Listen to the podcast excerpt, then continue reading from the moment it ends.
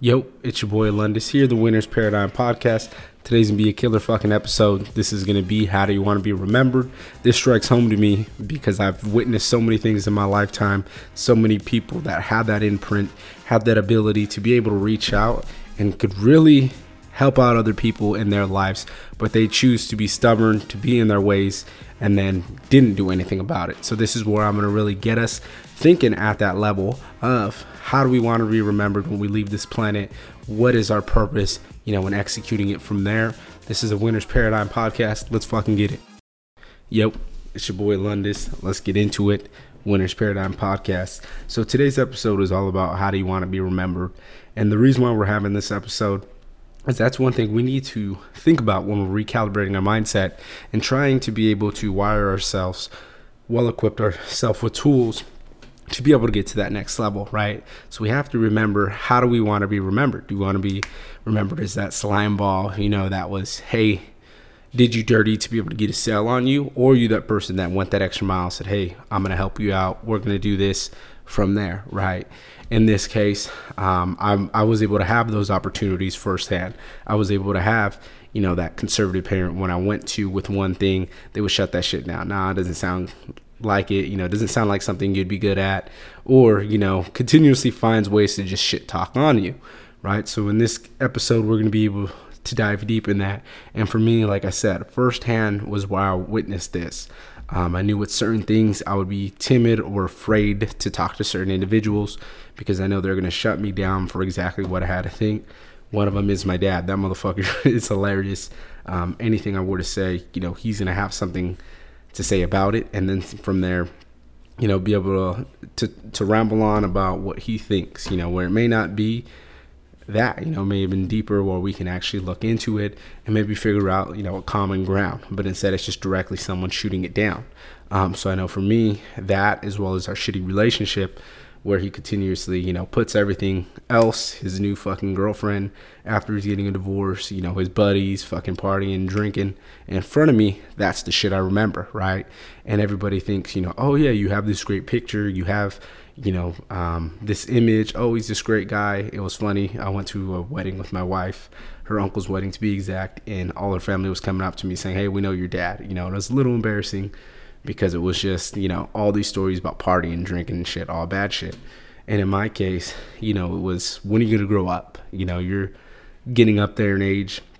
Um, gonna be 50 here a couple years and you're still doing the same shit you were doing in your 20s right when are you gonna realize that when are you gonna realize that relationships are maybe treating your your kids better is a little bit different and what's funny um, was again i interpret things differently. Because, like I said, I lived in that box where it was certain things. My parents were strict.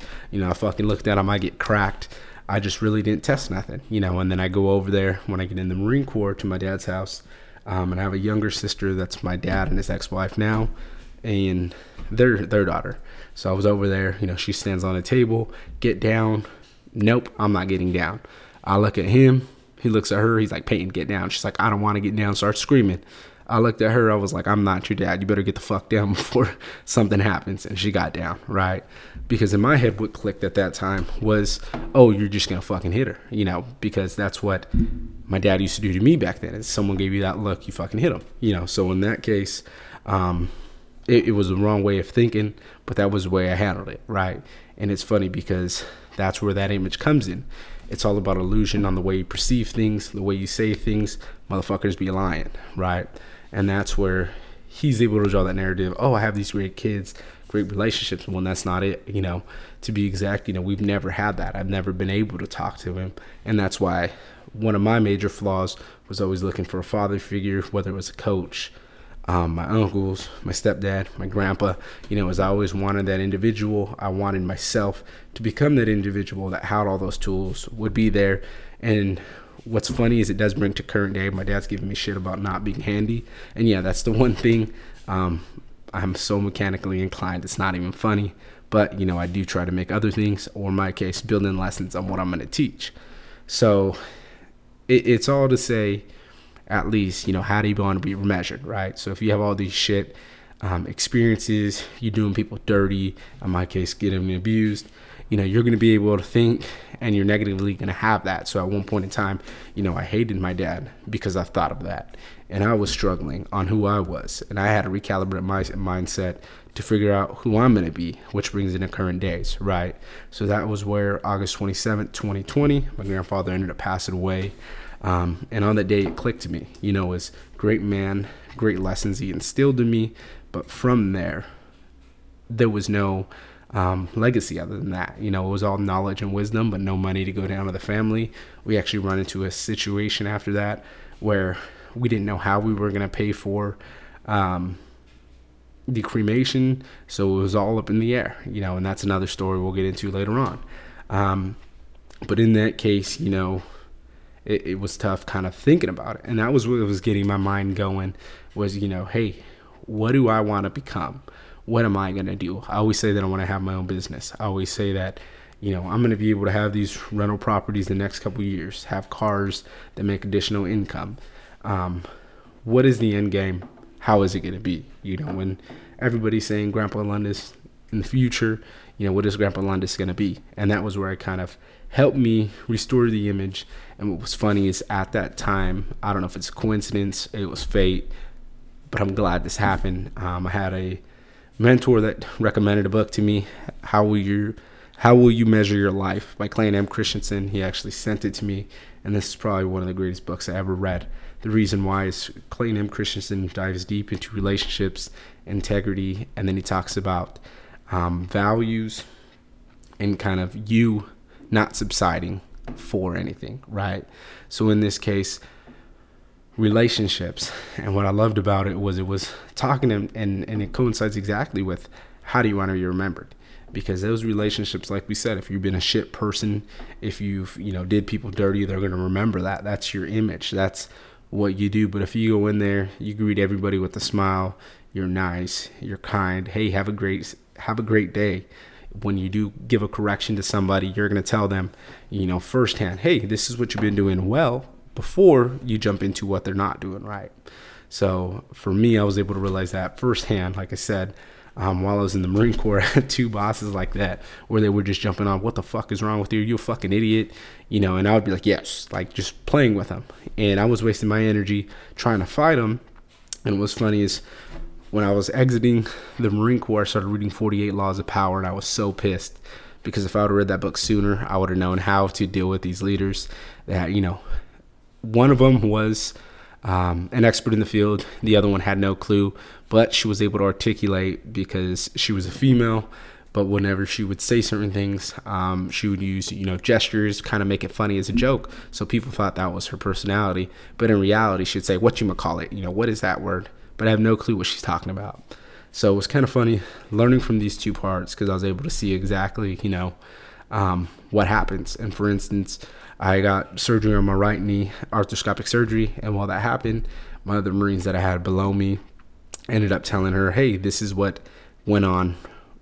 This is what goes on, you know, every day after work, after Lundis drops off, drops us off at the barracks, right?" And it was kind of funny because that was a flaw I had early on, and what I didn't realize was my past um, supervisor, in case one of my corporals coming up is he would always do that. You know, we would get in the car and it was a renting session, and we would say everything, and it stood between us. You know, and I thought the same thing.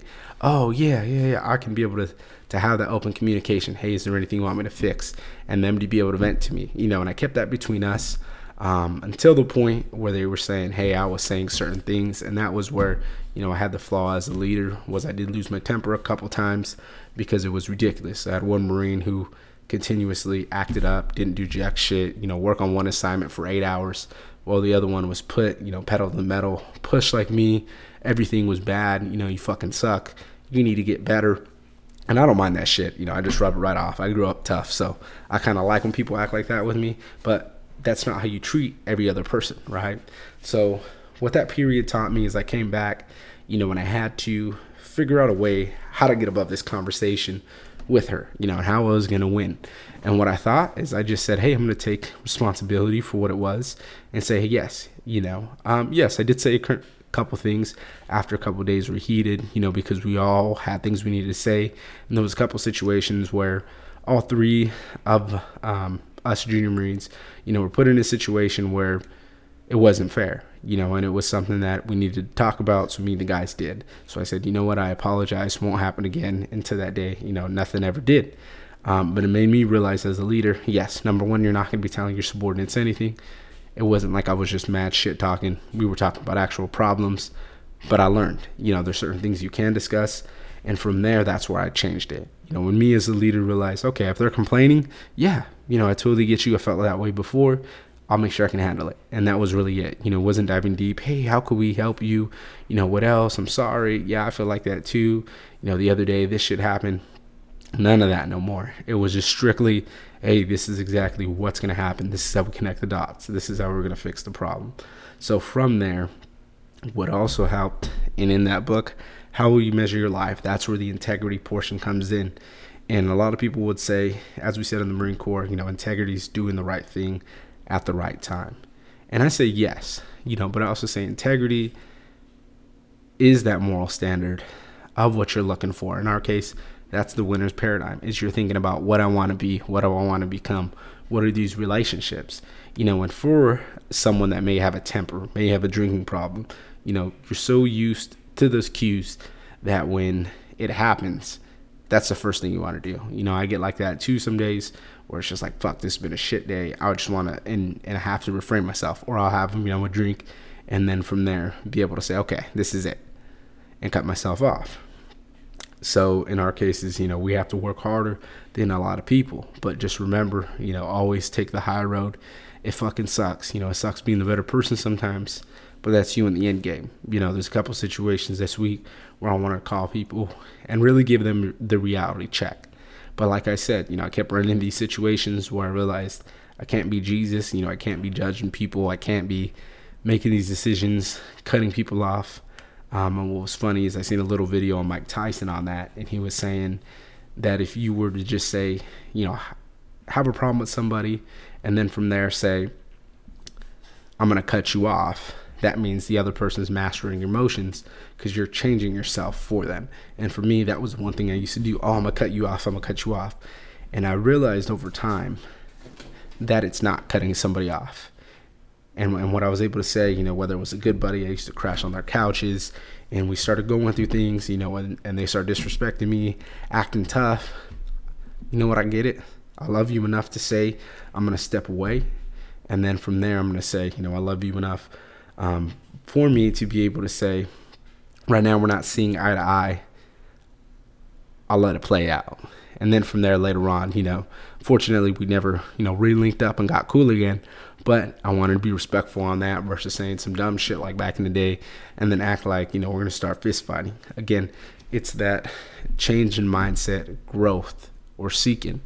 For me, I'm so used to acting one certain way I gotta fight myself, you know, and I gotta tell myself, hey, you need to calm the fuck down. And you know what? At least I'm able to do that. You know, at least I'm able to say, this isn't the right situation for me. I'm not gonna put myself in it. And then from there, that's what creates that value, you know, and it's it allows me to be able to create those more meaning meaningful relationships where I don't waste time on people. You know, I don't waste time on things that don't mean anything. Um, I really tailor down all my relationships that I had. And from there, you know, I saw my friends. I say, hey, what's up to you? You know, comment on this stuff on LinkedIn, um, Facebook, but they're not the people I hit up every day. You know, there's a few that I'll hit up, you know, say, hey, you know, let's FaceTime. Um, occasionally, you know, let's go out for a drink. But there's a reason why, you know, you keep your circle small It's because you're going to have those people that are going to be there for you. And when you can network, you know, meet new people, that's amazing.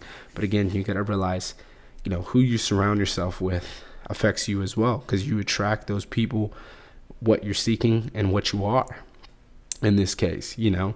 And if you are a lot of bad things if you didn't think about all the small things or maybe you're one of those my way or the highway type people maybe you know you only want people doing shit for you making you look like the good one making you look like the badass and you you stop giving recognition to other people. You stop telling people that they're as great as they are you know and you stop um, being that person you were before.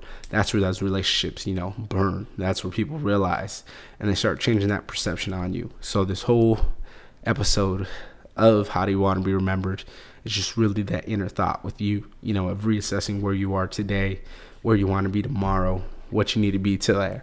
And I can tell you from this, from um, not having those conversations, not getting as mad, because don't get me wrong, there's a couple times, you know, and I'm going to be able to have a gentleman on here that I used to work for. And what I loved about him was this man never lost his composure when we're working. And one thing he always said was no worries, no biggie. So I always say that now because it's a psychological thing. With me saying no biggie, no worries, even when a problem arises um, and it, insignificance, that's where I'm already able to direct associate it. Oh, it's not a big deal. And I don't lose it. So even in my personal life, when shit happens and I want to get pissed, oh, no worries, no biggie. And then from there, you know, I'm already tricking myself to not get upset, to make that better judgment. So when when you start thinking about it, you know, and sit yourself down um, on whatever you'd like to do to reassess, you know, meditate, something I'm getting into, um, or maybe write down a piece of paper, maybe just think out loud, you know, sit outside and think. Whatever you do, that's where you're going to be able to see first and foremost on yourself. Hey, you know, where where are my strengths? How am I good with my relationships? You know, am I the one who am I living up to my values like I said I was going to do? You know, am I sticking to my word or am I being a bitch? You know, am I flaking off on people? You know, am I not treating people with fair dignity and respect and kind of burning people of relationships, you know, and from there trying to capitalize off everybody else when eventually they're going to start seeing that for themselves. And if they don't, what goes around comes around. That's just going to get you eventually. So just think about it. You know, what where do I need to be? What do I want to be? And that's it. And I know for me, I'm putting myself in that direction now, being able to have this podcast, helping out other people, sharing my experiences, a little bit of my wisdom. And then the other big thing is going to be interviewing those guests, you know, that have been through that shit, been through those same things that are going to be able to show us, hey, this is what we did to be able to get us out of that. This is the way I changed my mind, you know, to be able to get out of whatever hole I was in, obstacle to overcome. So, this is the Winner's Paradigm Podcast. It's been a pleasure. Yo, talk to you soon. Yo, it's your boy Lundis again. I just want to say thank y'all for listening today one quick thing we're gonna do. Um, I need you guys to leave me a five star review so I can be able to keep this podcast going. You know, increase my rankings, be able to get us a bigger following, so I can maybe be able to do more content for y'all. And then number two um, is we also have a Winners Paradigm Club. That's going to be on Facebook. You can be able to type that in your search engine, Winners Paradigm club that's going to be able to allow you to get into this group and that's where we're going to be able to ask those questions. You know if anybody has anything um, that they have questions on you know wants to share experiences wants to maybe even be on the show you know go ahead and join there and we can be able to talk and i can be able to learn from you as well as you learn from me. You know we can both see hey you know i could have um, did something better. And in this case you know we all have ways to improve. We're fucking doing it. That's that winner's paradigm. Let's make the shit happen